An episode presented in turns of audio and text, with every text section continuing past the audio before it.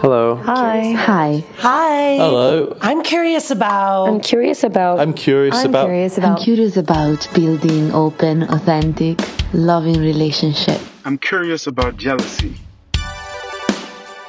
I'm curious about polyamory. Does it just mean that you're fucking all the time? How can I tell my parents that my partner is already married? I'm curious about. How do you know when you're too busy to have another relationship? I'm curious about dominant and subordinate relationships. I'm curious about sexual health.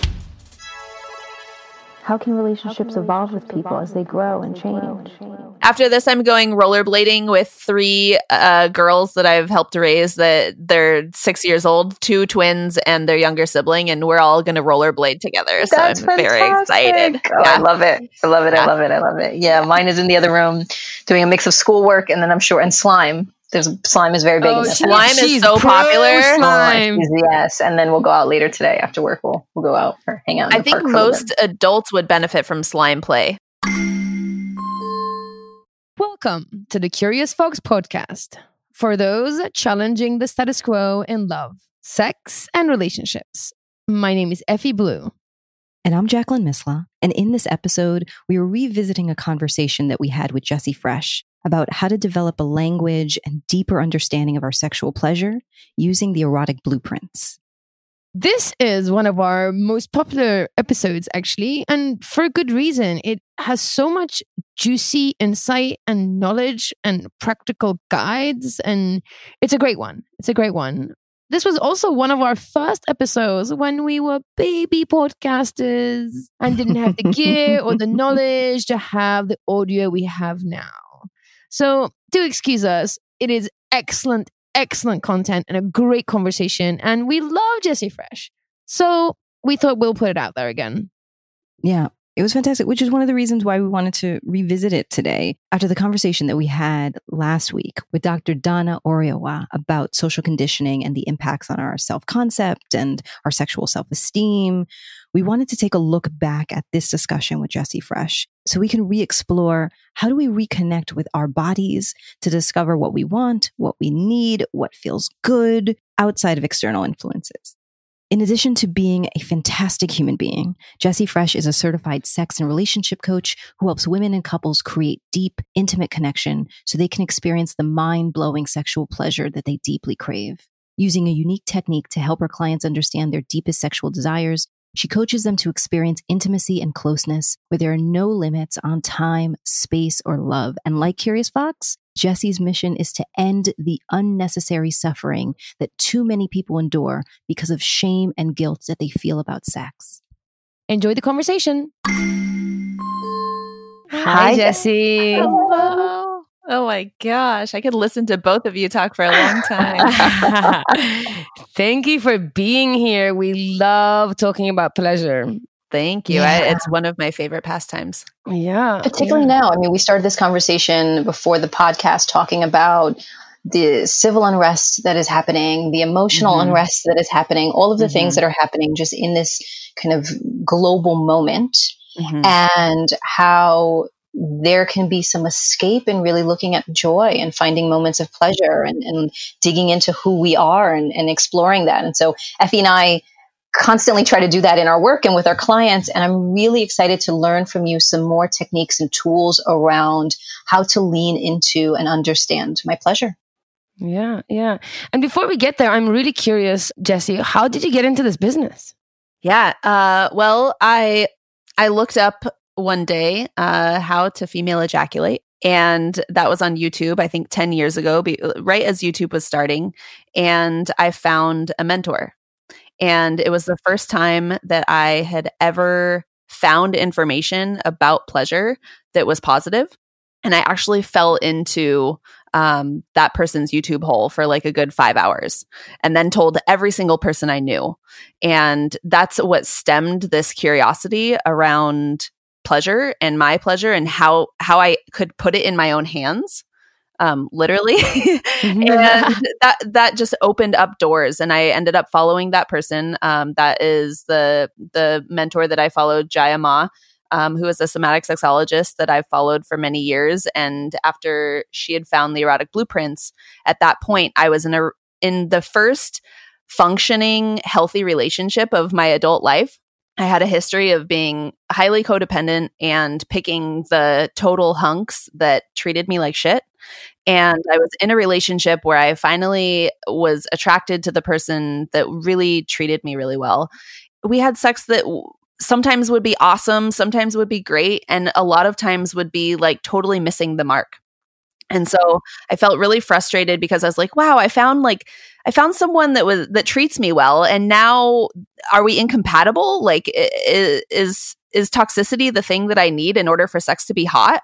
And that's not something that I wanted to uh, believe in. And so that's when I leaned into this information even more of like, okay, if if we're not matching up and if we love each other greatly, uh, then how do we find each other's match in terms of speaking about it? Because we r- ran into so many bumps of me feeling really rejected, both of us feeling rejected, then anger showing up, frustration, anything that intended to be a hot, sexy night that ended up in me like having my fist clenched in bed was a total fail in my mind. And when I run into failure, I tend to try and find the solution. So the erotic blueprints and leaning into pleasure um, was the beginning of that.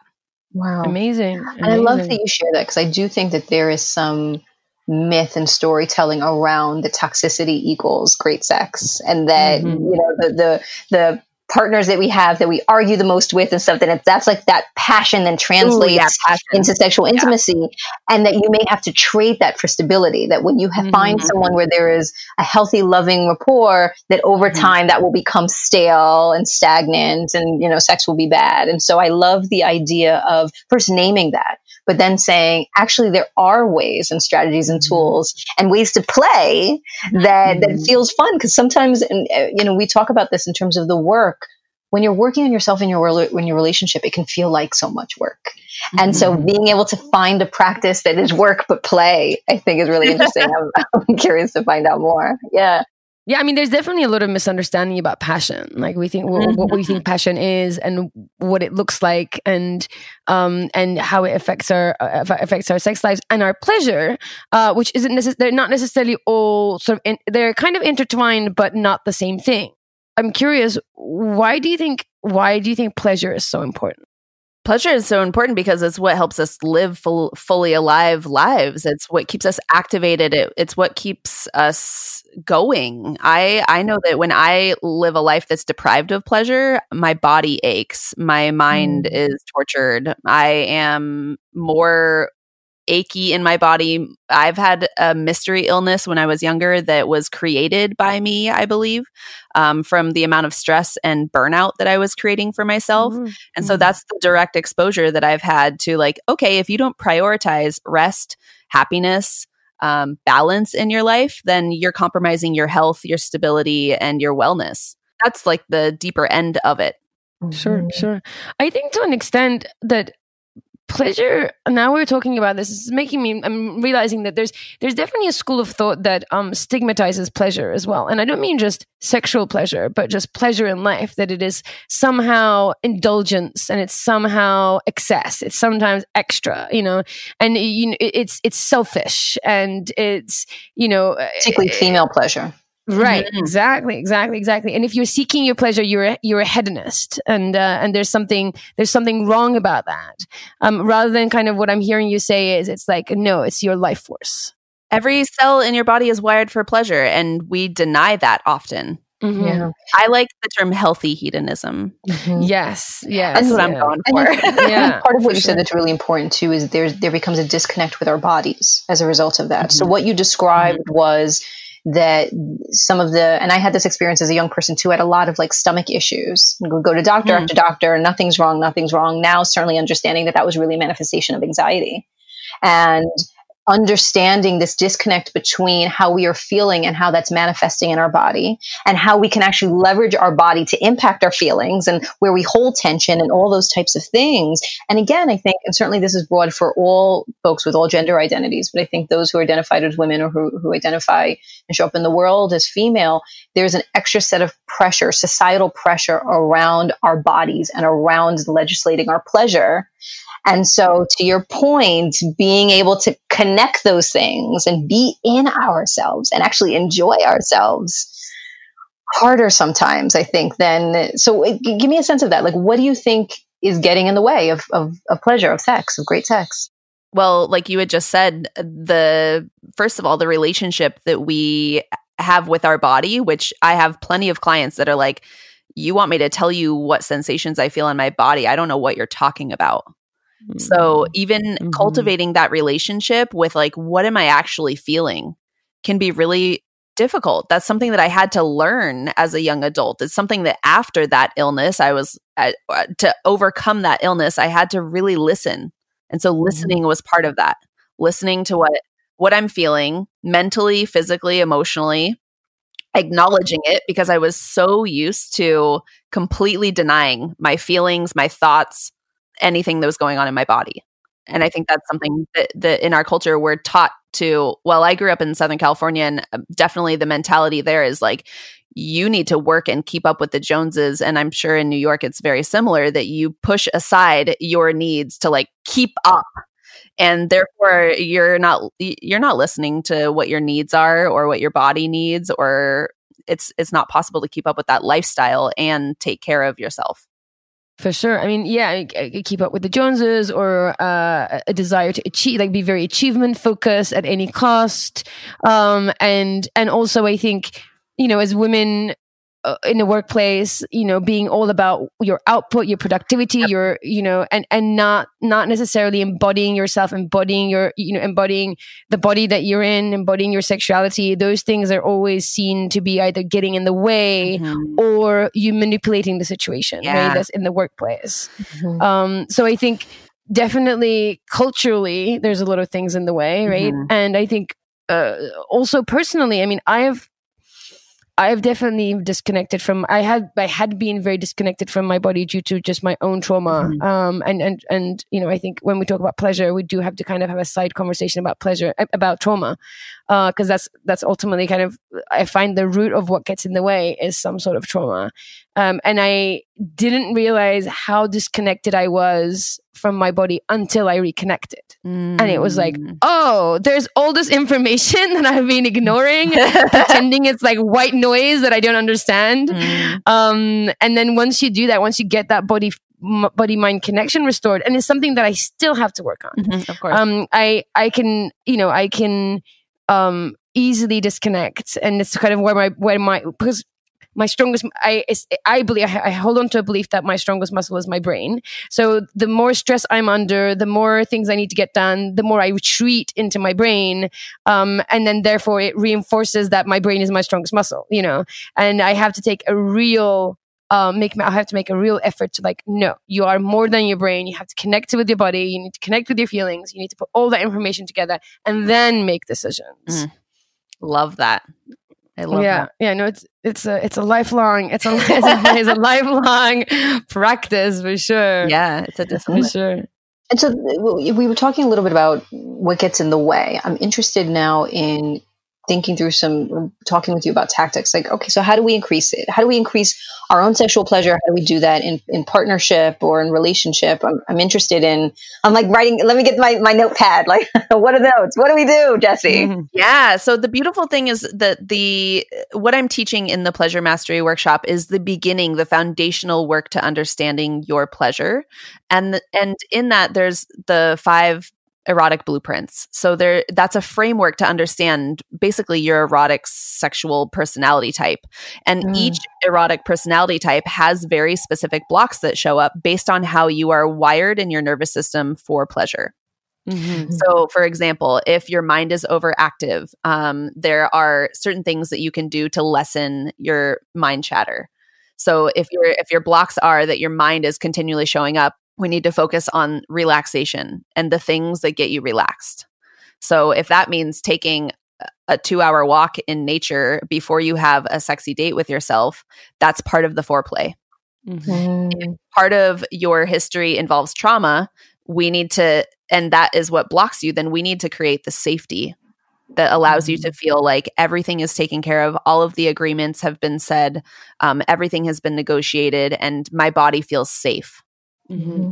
Um, if you are, I'm trying to think of other blocks. Like if you're orgasm driven, if you're like, we're going to have sex and we're going to orgasm, and that hijacks your experience because you're then feeling scripted or feeling like you're just going straight to uh, the accelerator pedal. Mm-hmm. Mm-hmm. There's ways in which you can slow down, take in the rest of the experience through your senses. Um, that takes a lot of discipline for the people that are orgasm hunters. Mm-hmm. and also just acknowledging before you even begin of like, okay, we have this much time. We have we live in like a time scarcity uh, bubble. And when we can acknowledge, like, there's plenty of time, we can relax into this, we can explore, that can really help in terms of the orgasm hunting.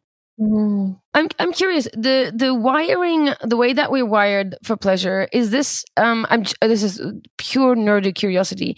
Um is this like uh is this like what we call like character? Is it a disposition or is this something that develops as a part of you know as, as, through a set of experiences? Do, do do you know? It's it's certainly both. Mm-hmm. I know that for myself, I've been all five of the erotic blueprints since I've started this journey 7 years ago. So what has shown up for me is that I I recognized where I was at in the moment um, when I first found it. And then as I experience more, as I lean into that pleasure more and give myself more of it, expansion happens. And then I pop into something new and a new experience. So it dep- it can be caused by traumatic experiences. It can be caused by hormonal experiences, um, emotional, physical, everything. So all of those things have influenced how I have shifted. Uh-huh, also, for like a tangible example, is that when I first began this journey, I was like, I just want caressing. That would really turn me on. Yes, I need the room to be perfect. That's what I need. And that's a specific blueprint. That's the sensual blueprint.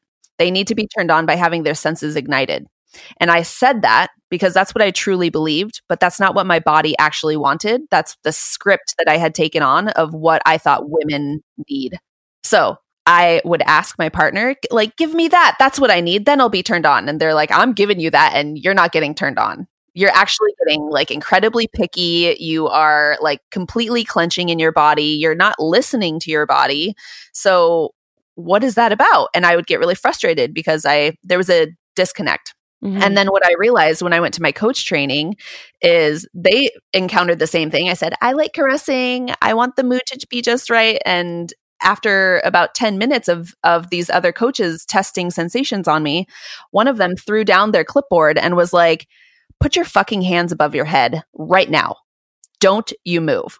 And my whole body had a very different experience. It lit up. I was giddy, I was squirmy, I was so excited. It was like I don't know, like the first day of Christmas kind of feeling, but like that that amount of excitement of just like joy. Uh, and that's when I realized, oh, I had been scripted in what I thought I needed, and now I'm exposed to like psychological kink, and that's what turns me on. Okay, and then leaning into that and seeing what shows up from there, and that has just morphed and morphed and morphed, which is really beautiful because you can then have some kind of influence in your ex- in your erotic expansion. Mm-hmm. For sure, that's interesting because when we talk about this when we have a, a workshop coming up, uh, and we knew that we were going to host you um, on the podcast, so it becomes like the topic of conversation around like around the team, and also just because I talk about my work all the time for um, pleasure and uh, maybe annoyance of, of, all my friends. this is kind of all I talk about. Um, but uh, so it was like people were just like, oh, what is this thing? Like, what is this? You know, blueprint, uh, play, um, the erotic blueprints. And I've been shorthanding it by saying, you know, everybody knows about the love languages. It's essentially the love languages, but for your for your your erotic exp- expression. Uh, and it's just finding out how it manifests and how it can be sh- how it can be received and and and shown and shared. And and just the thing that i always say about love languages to people as well that it is that you can be multilingual. Um that you and you know people are always like i'm this. I'm like great. And you can be other things too. You can you can either tap into that frequency or you can learn um, and you can grow into and ideally you get to a place where you can receive and show love in all the frequencies all the time in every all all the ways. I'm hearing a similar sort of similar thing about the blueprints when I when I so you were saying like you can start from there and you can explore and you can grow and you can learn and you can like, expose yourself and you can find yourself sort of flowing through all five, right? There's five of them. Yeah, one of them is all 5 Mm-hmm. and so Oh. and that that's like the uh epic holy grail is is the shapeshifter uh where that is your multilingual. You can then speak every single blueprint. You can receive every blueprint and you want to explore it all. You want the variety creativity. Yeah you you are the awesome person at the orgy because you can recognize everyone's needs and fulfill those and you're able to play for hours Yeah. Mhm. And I, I not to scare know, anyone No, no, I, was, I was not at all. I was just I was Jackie, did you do the did you do the quiz? Because No, shape, I shape, was- shape, I shapeshifter was is what I got. I was Yeah. just going to say one of the things that we will definitely include in the show notes is the quiz, so that people can uh, find out. And um, and and then certainly if they want to know more, and we'll tell you more at the end. But uh, Jesse will be joining us on June eighth, on June tenth, Wednesday, June tenth, um, eh, so that we can explore this some further. But I wanted to, to touch base because in our last episode, we had a conversation with Angie Gunn around attachment styles. And similarly, we had the dialogue around that it's not your Myers Briggs, it's not your star sign, that these are, we can show up differently depending on our level of growth, depending on which partner we're with, depending on, and it, again, this sounds really similar. And so I'm interested if that's been your experience with folks who have multiple partners, that they may show up with one particular bru- blueprint type with one partner and show up with an, in another dynamic in another with another partner. And so I'm, I'm interested in, in your observation there with your with yourself or with your clients. hmm It it depends. Like there's some people that are very fixed where they feel like, no, I am I am this this way and this is how I am, regardless of what uh, partner I'm with. But in in my experience, I see the relationship phase that you're in. Like if you're in the honeymoon phase, uh, all of your anticipation and longing and waiting is going to be bubbling, and therefore that might be fulfilling one of your blueprints. Like mm. in in new relationships i'm really great at having the like strip me of my clothes and let's immediately get down to it uh, because there's all of that is f- fulfilled in terms of what i need of the um, anticipation but once that phase has gone on once the honeymoon phase is gone that's when i still need connection anticipation the longing and waiting and creating that when you have that at your fingertips is more difficult it's a more mysterious because once that's gone, you're like, oh, but I lost the excitement. Mm-hmm. So that can be interesting in relationship phasing. And I think that, of course, everyone's chemistry brings out others' chemistry. So having partners with different blueprints can draw out what's what's longing to come out for you as well. Can we dive into that a little bit? I'm, I'm interested in, in two things that you mentioned there. One is kind of an energetic or maybe stylistic mismatch. And that I think could exist either in, in the story that you described with, with yourself and your, your partner around that there was a mismatch or just circumstantial. I know my, my partner and I the other day, I was like, let's be warm and cozy. And they were like, let's just do the damn thing. and like the energy, like we kept trying to slow down, speed up, and like we couldn't figure out like how to get on the same frequency. Um, so I think that can happen. So I'm interested in talking about how to regulate the mismatch and also to your point around relationship phases. It is it is a very sad and mournful day for me when NRE when new relationship energy ends. Like I I I'm in my I'm in my that's my Christmas morning every day is to have that level and every partner I'm with is like it's gonna go away. Like you know this ha- this this has it and I'm like no I'm holding on as long as it's possible. But when that phase ends and when that kind of energy and that excitement all those chemicals go away and how do we spice that up? So those are two things I'm interested in exploring with you, kind of the mismatch and then how do we potentially spice things up? And I'm using air quotes when we've moved out of the, the, the beginning honeymoon period, new relationship energy phase. I'm a strong believer that um, in NRE, and when someone tells me when I'm in a honeymoon phase and they're like, "Oh, you're just in a phase," I'm like, "Fuck off," because I want to live in it forever. Like, don't ruin my bubble. And if if it, this is the only uh, like Pfizer drug that I'm willing to back is like if they give us a pill for NRE, because new relationship energy is something that I I think is yeah, I'm right behind you, Jesse. Mhm. yeah, it's it's what makes life worth living in my in my mind in relationship.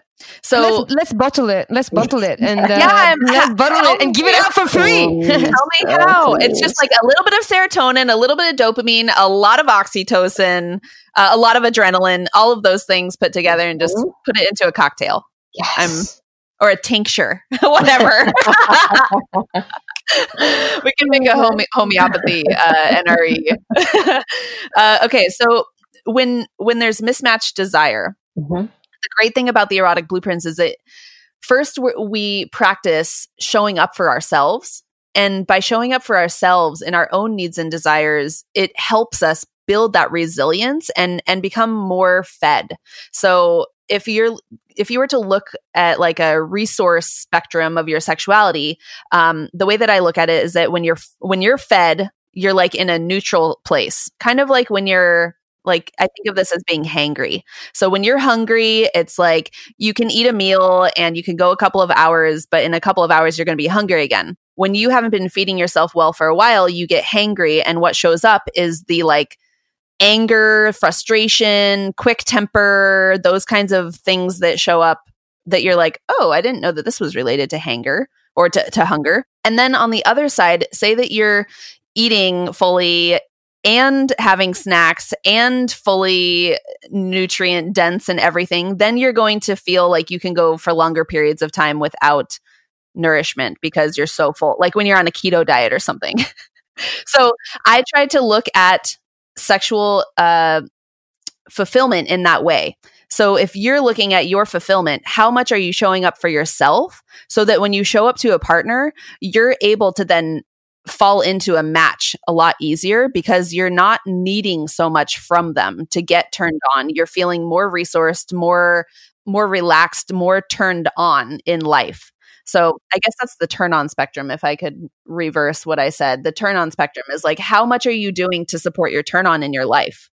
So, uh, like what I had said, uh, it sounds like you you needed some coziness and some like snuggly time and some kind of connection in that way, and um, because that's a need that you have to connect with your partner, maybe look in their eyes, feel the warmth of their skin, and just to really like breathe together, and and that's a need that you have, and your partner is voicing another need of like, okay, I feel connected very quickly. Like, let's get this on and connect in a different way. And for them, th- that's a different kind of blueprint. That's the sexual blueprint where when they're like, let's get into like the the genital touching and the body touching, and that's their need is that they want to feel really validated by exploring the body and having their genitals explored and having that be their like it's their water, food, uh, nourishment on a basic level.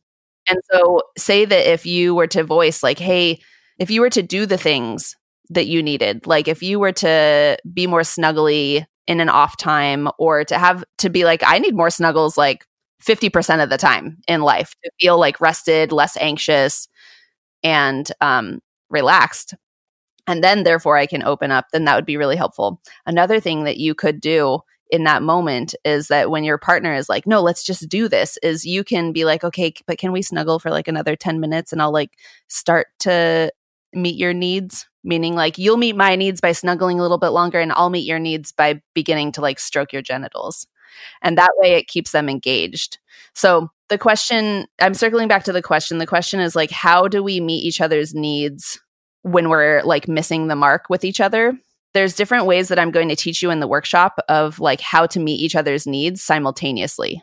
How to negotiate that so that you can show up and both get your needs met and then therefore feel fulfilled and opened up and ready to go when that happens. Mm-hmm. You know what it made me think of, um, Jackie? You you're talking about us discussing this. One of the things again, in I think it was An- uh, Angie Young's workshop on, on the on the workshop. She talked about. Uh, she made a really um, interesting and important distinction about how the, your relational dynamics is separate from your sexual dynamics, and and that you know, do you remember the tree? She showed us a tree that was wrapped up by ivy versus a tree that was all like multi um, you know, roots and, and connected to one another. So when I hear you say, when you when I hear you describe your experience and knowing a little bit about what's going on, it makes me wonder if your needs in that moment are relational needs or sexual needs. Mm-hmm. It's a beautiful point. I was thinking the same thing. You're right. Because I think Mm-hmm. I think in that moment you're trying to meet your relational needs through cuddling and connection, Absolutely. and not necessarily your sexual needs.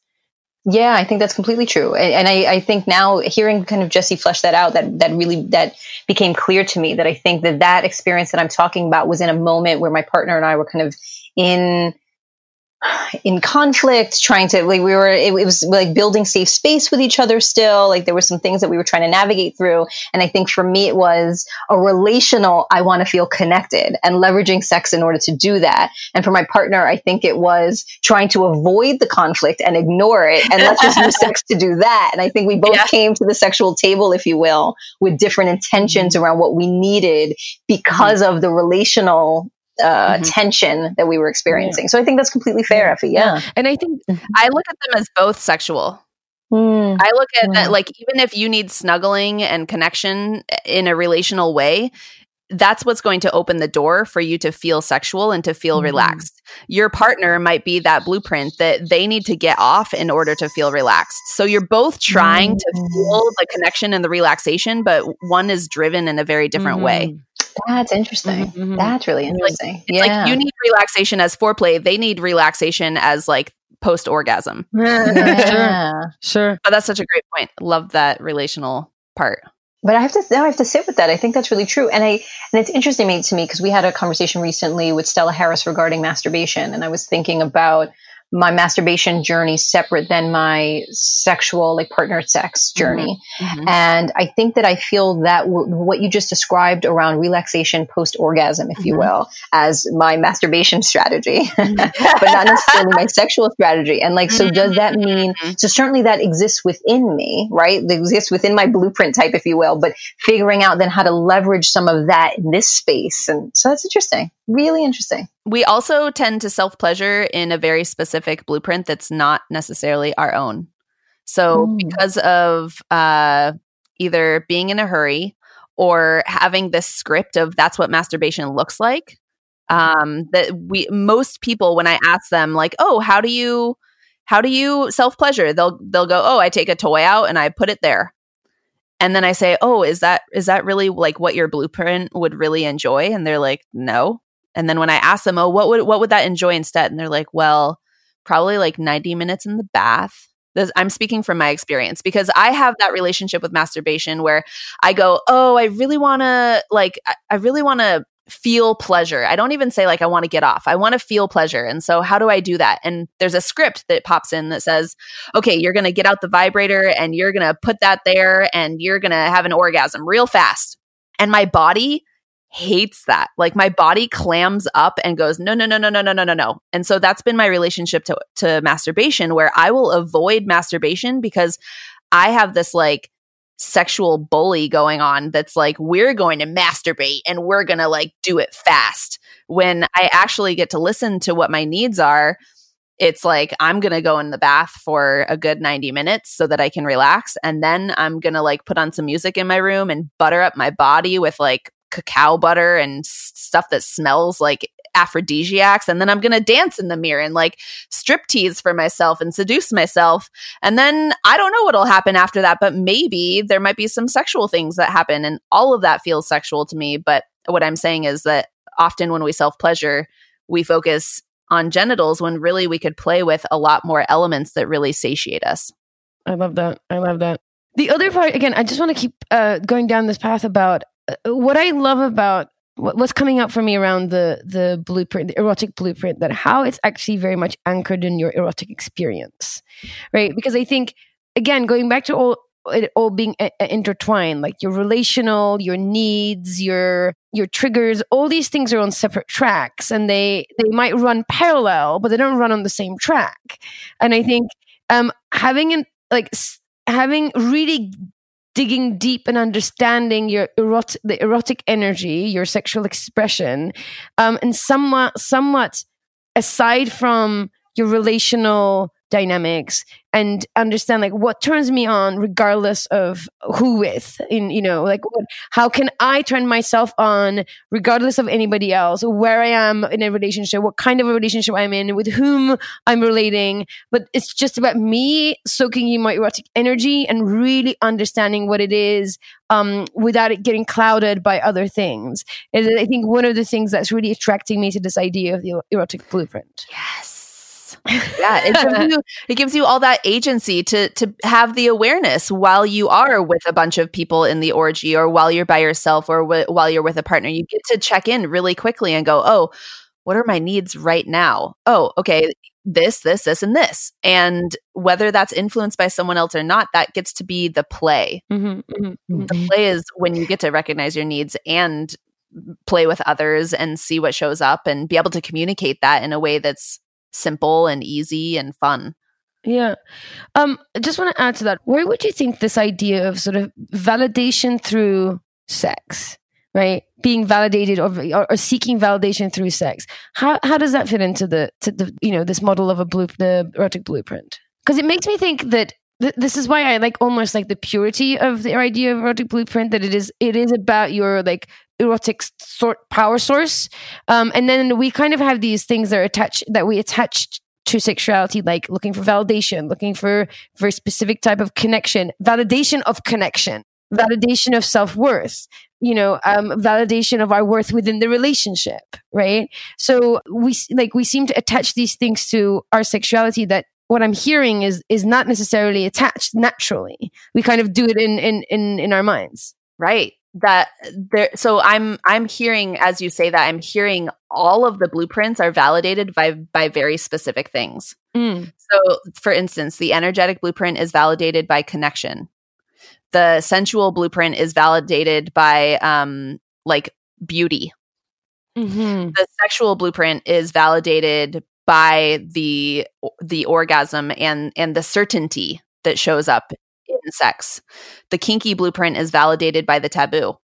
Mm-hmm. And the shapeshifter is validated by like the buffet of it all. The the like newness and the discovery. I love that angle. Yeah, I love that. I love that. That's what they're all seeking in sex and that's what they're getting from it. Yeah. And, and, what I hear you saying too, Effie, is about, and, and Effie and I are going to be collaborating on June 24th to do a training around Know Thyself, which based on what you're saying, Jessie, and, and, what we know in our work is the foundation for everything, right? Knowing your needs, knowing your desires, knowing the way that you show up in a relationship, having that that basic knowledge and foundation will certainly support everyone in, in their relationships.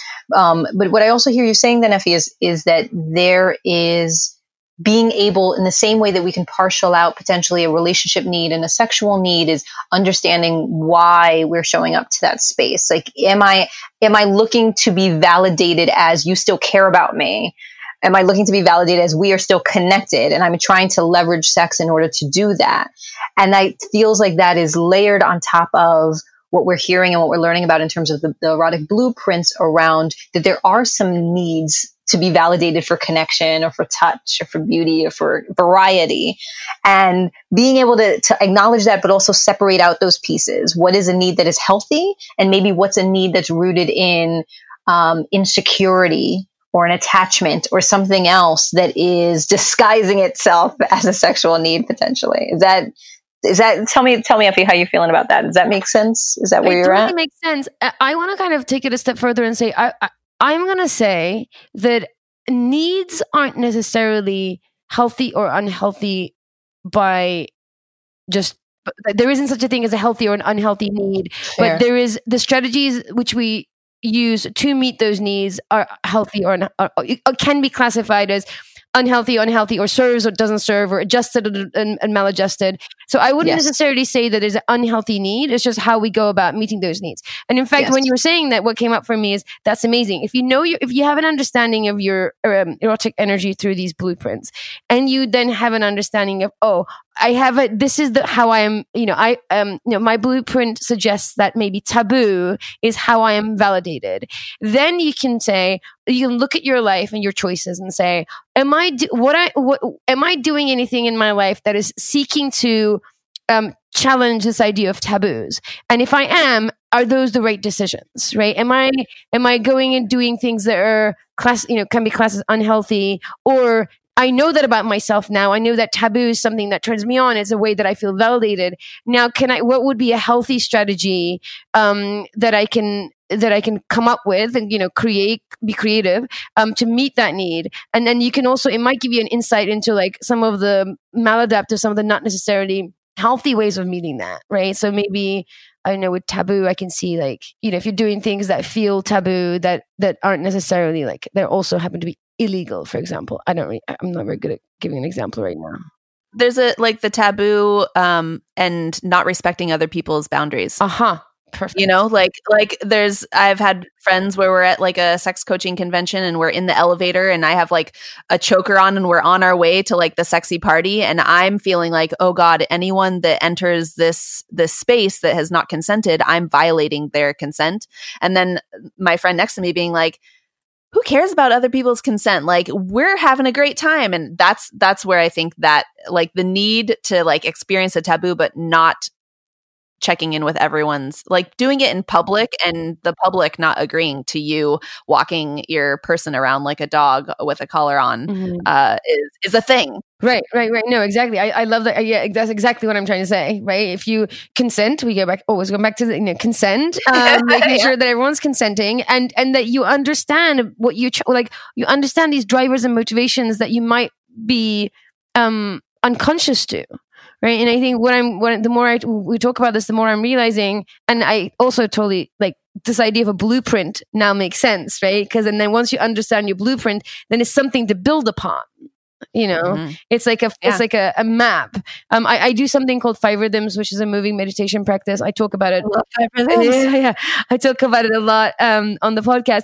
Five rhythms has a has what they call maps. So similar idea. It kind of breaks the, the five rhythms then create a map and these like five pathways that also give you insight into you know what turns you on and what um shuts you down. What are your blocks? What are your you know so it's um it, i like anything that allows um for self-reflection and and not only self-reflection that I get to know myself, but also self uh, also reflection that allows me to get to know other people. Mm-hmm. And I'm like, oh, I, I, show up like this, and I can see maybe this person shows up this way, this way, and this way.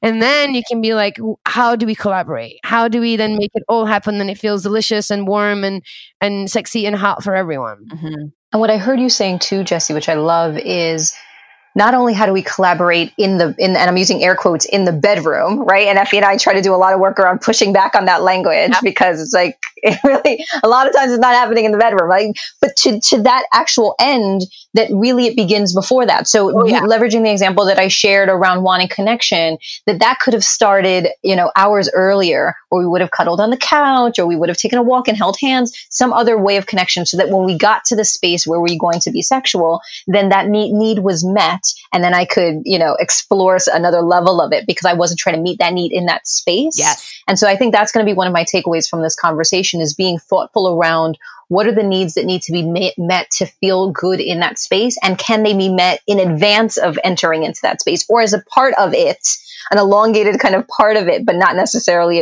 at the moment of taking clothes off? Right. And can they just be expressed so that your partner also knows that that's something very important to you? That's a key ingredient to you being fully turned on, fully in the moment, open to receiving and giving. When I think when a when you understand each other's needs, that's when you're able to go, okay, like i can i can be here for a little bit longer and and like meet you in that way because i know it's really important to you. If i want to have hot juicy sex right i'm gonna do this thing. Right yeah. i'm gonna massage your back. I'm gonna, I'm gonna give you a hand massage even because i know that's gonna be yeah. Right. The the um Effie, that part about getting your needs met in like a backwards way is what I was talking about with the toxic relationships is mm-hmm. I craved like this like oh no like you shouldn't be sleeping with them they're bad for you. Mm-hmm, mm-hmm, and that mm-hmm. meeting a lot of my psychological kink of like oh, okay well I'll just text them and we'll see if they respond and that intense adrenaline rush that comes from like the catch the release the um like this mm. is taboo like oh now I'm going to hang out with them and we're not going to talk about having sex but the whole time i'm going to be mentally seducing you mm-hmm, mm-hmm. that all was me operating in my blueprint not knowing what the hell i was doing mm-hmm. but knowing that it was super hot. Mm-hmm. And so now I work with clients that are like, yeah, I'm attracted to like people that are married, or I'm attracted to the people that are off limits, or um, they're seeking that taboo factor and the waiting, longing, and anticipation in a way that they don't really, they're not conscious about it. Mm-hmm. Yeah, yeah. So yeah. we work together to make sure that they're they're getting those needs met before. Right. And the need is healthy, but the strategy is not. Right. Right. There's a better strategy to meet that need. That Yes. makes a lot of sense. So let me go back to Yeah. the question because we started talking about what to do with the mismatch. I'm interested in you talked about different phases of relationships. When we get past the NRE phase, which at some point the three of us are going to work together to create the potion so that phase never has to end. Okay. I'm committed to that. Um, but Yeah. what, right now, until that moment comes, when that phase ends, are there strategies around how to spice more things up or how to then create more pleasure rooted experiences with a partner after? NRE? Of course, there are so many practices. One of the practices that I really like is which I don't mean to like take away all the spice and sizzle of of this topic, but like planning time together.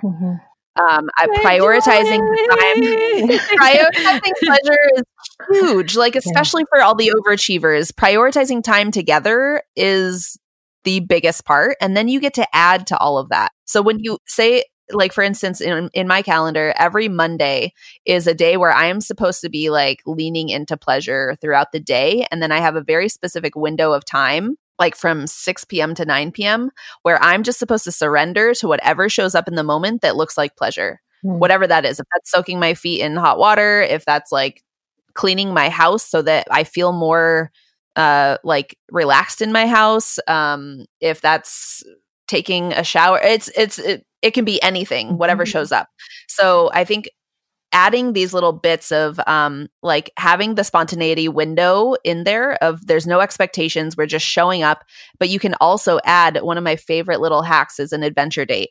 So an adventure date has three different uh components to it. It has mystery it has novelty or naughtiness and it has obstacle so the mystery would be like, hey, babe, I'm gonna this Monday night, like, I know that we have the spontaneity window. Like, don't worry, I have everything covered. You just need to show up hungry and like relaxed.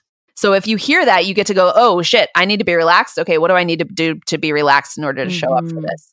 The obstacle part is like, how can you make this less uh, how can you draw out the satisfaction and create a little bit of a, a challenge? Mhm. So I've done that with like giving people little love letters or for people in quarantine, if you're like, we have nowhere to go, I put a blindfold on them Mhm. and I'll say like, okay, I'm going to lead you to this room. And that, that obstacle creates the like, whoa, what's happening? This is fun. This is different. Mhm. This is awesome. Uh, and then the, the newness or the, the naughtiness can be whatever you want to add in there Mhm.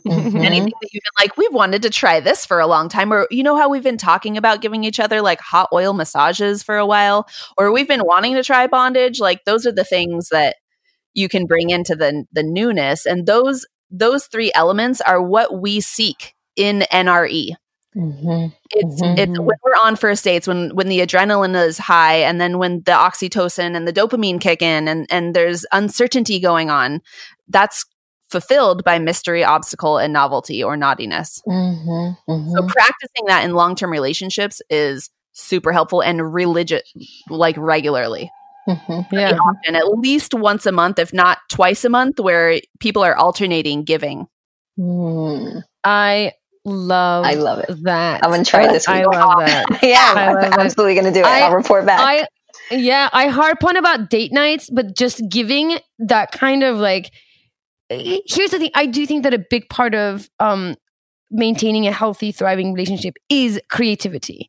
Like Oh, yeah. I can't. We talk. I mean, I, I talk about it all the time. Like creating problem solving, being creative, um, which which t- to some people it comes more naturally, and for other people, it's you know it's not as it's not as easy, and it's not as na- it doesn't come as naturally. And a, a lot of what we do here at Curious Fox is is the, the the inspiration and permission part of it. The inspiration part of it is that is to get people's get give people inspiration to be creative, to come up with their own ways of of really figuring these things out out, you know, um, because you know if we've done a, you know, we've just done a um, with Stella Harris, we've done a masturbation uh, workshop, right? So it's like, okay, now the idea is that do you want to like take this evening and mu- do mutual masturbation, right? It's this, this is your inspiration. We just given you inspiration and information, and by the way, we just sat through the whole thing as a community, so permission. Um, so please, like, take the time now, um, and take this evening. You're here anyway. You're all primed, and then just get get engaged. You know, just get you know, get involved with some mutual masturbation, right? So it's it's you know it's it, this is the idea, and and date nights is another one of those. Like, you have to have date nights. Well, you know, I I tell these people all the time, put it in your calendar. Like, stick to it like you stick to you know your kid's soccer practice, right? You have to stick to this time.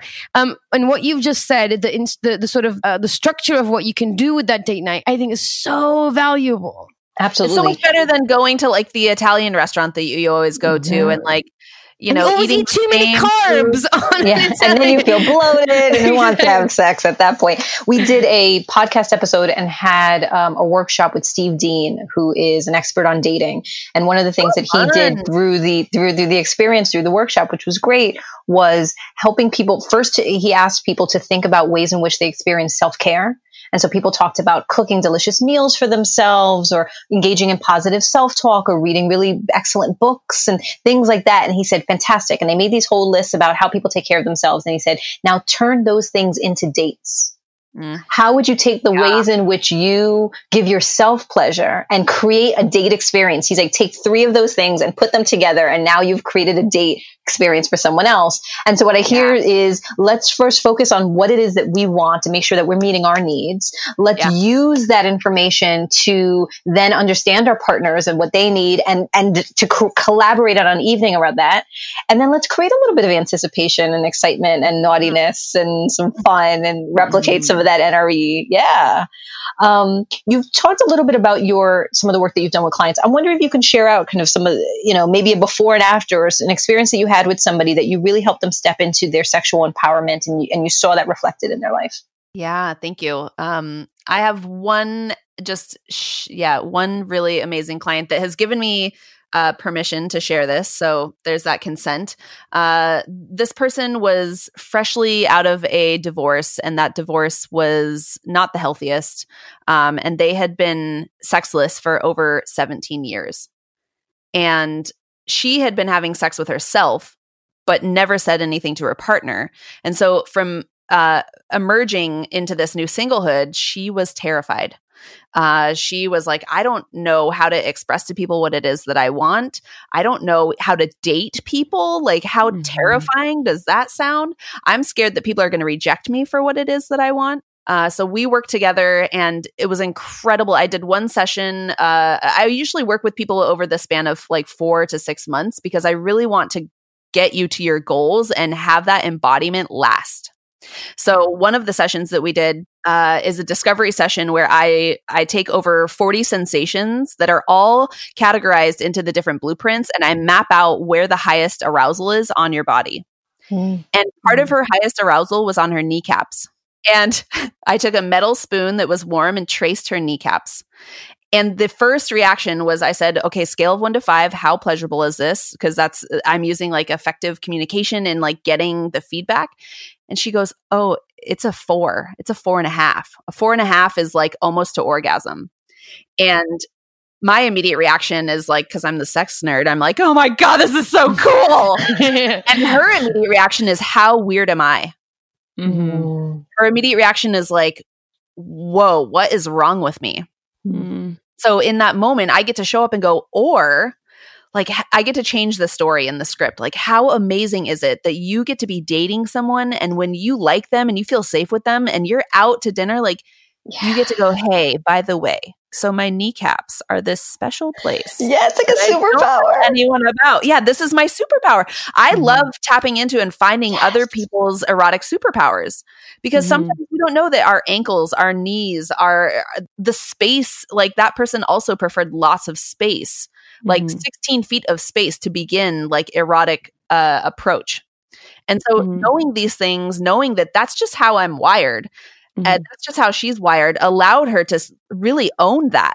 she also had many desires to be in multiple relationships and she was like who am i to be in a multiple like multiple relationships with many different partners uh, and so being able to see her now where she has i think over three partners who mm-hmm. are all satisfying her in the kinkiest of ways in the sexiest of ways like showing up for her and allowing her to have these experiences where she's talking about what what it is that she wants firsthand uh, she's able to not have any shame about it. She's owning it. And therefore, she's experiencing erotic breakthrough after erotic breakthrough because mm-hmm. she's owning her pleasure. And these these people are saying, fuck yes. Like you're talking to me about it up front and I'm mm-hmm. down. Let's do this.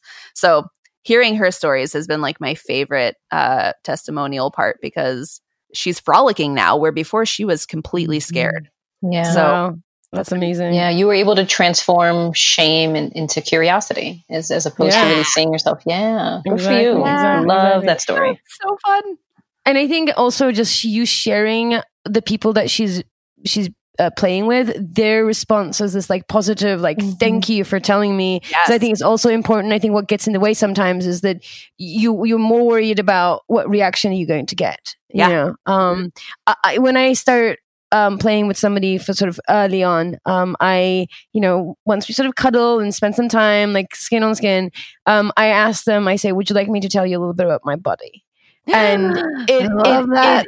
It, yeah. and, and, you're just like oh and um and they you know depending you know who they are and what, what kind of background they come in um you know if they're coming from uh, you know a sex positive community they're like yes please you know tell me all.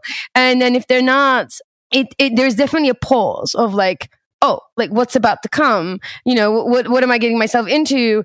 Or they might not be used to um talking. not feel, talking about it. Yeah, yeah. Not, not, be comfortable by just like about the topic. Uh, yeah. by the time i'm done um i the ubiquitously i get a thank you. It's, it's, always like thank you. Thank you so yeah. much. This is amazing. I you know and, and it's i've never had anybody like get up and leave. Mm. you know? Um so if you can get that i mean i just you know personal experience if you can get that if you're able to explain um, your desire, make requests, talk about your needs, and give people tips and clues and, and instructions on how to meet those needs, you're there. They're happy about it. Yeah, that's that, that is the part that I hear most people reach out to me is they go, "Oh God, I, I what do I need? I have no idea. What do I? I have no idea what I want. I uh like when if you were to ask someone um tell me about what your body likes and they completely freeze up because they don't know that's when i would just encourage you to reach out for support. There are so many people that can help you. I would love to help anyone in that position because it's just a, a, an education. It's just a discovery process and you're not alone in that. I hear so many people that don't know how to name their desires or what it is that they like or you could be like me where you're like this is a script of what my desire is and actually it's just making you completely unorgasmic because you're following something that's not true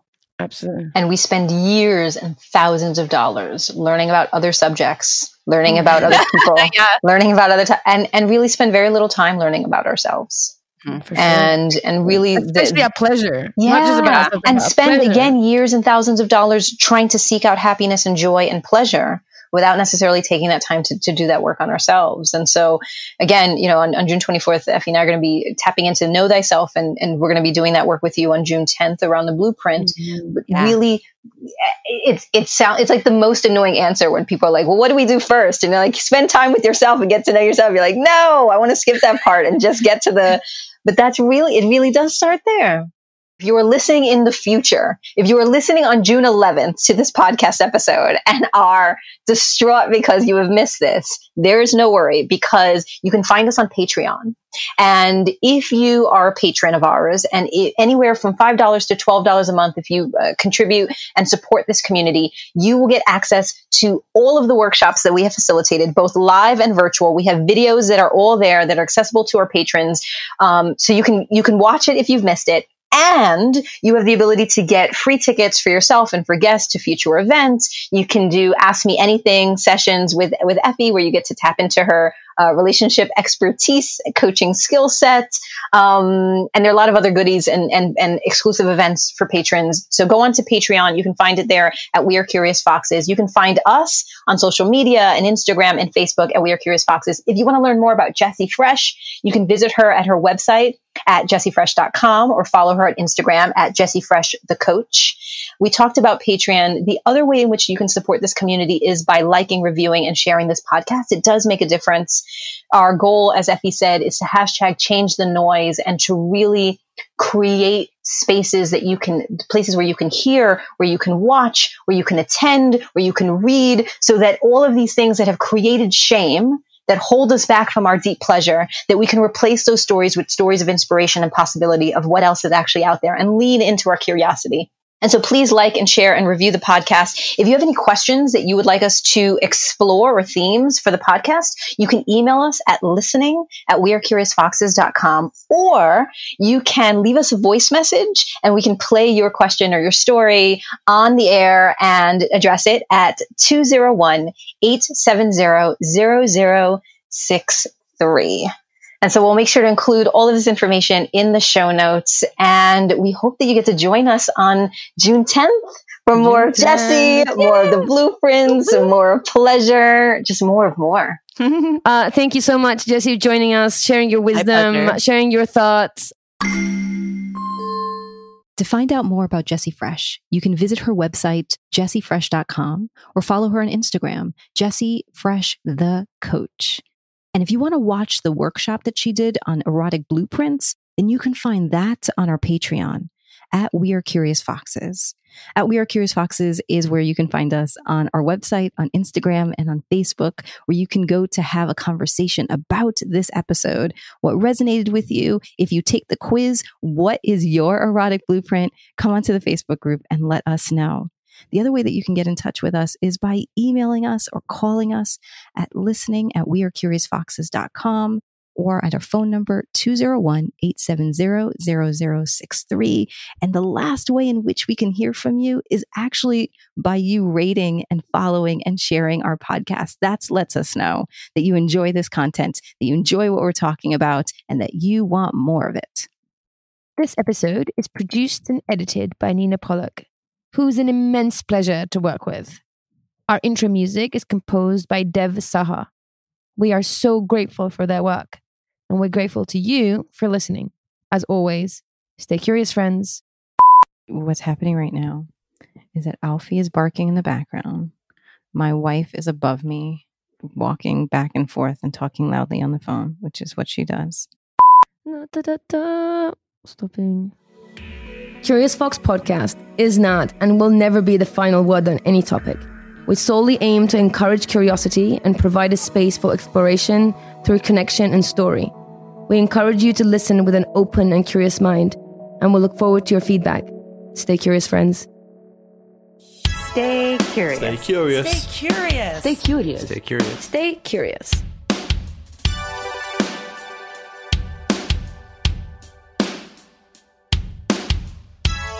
Stay curious. Stay curious.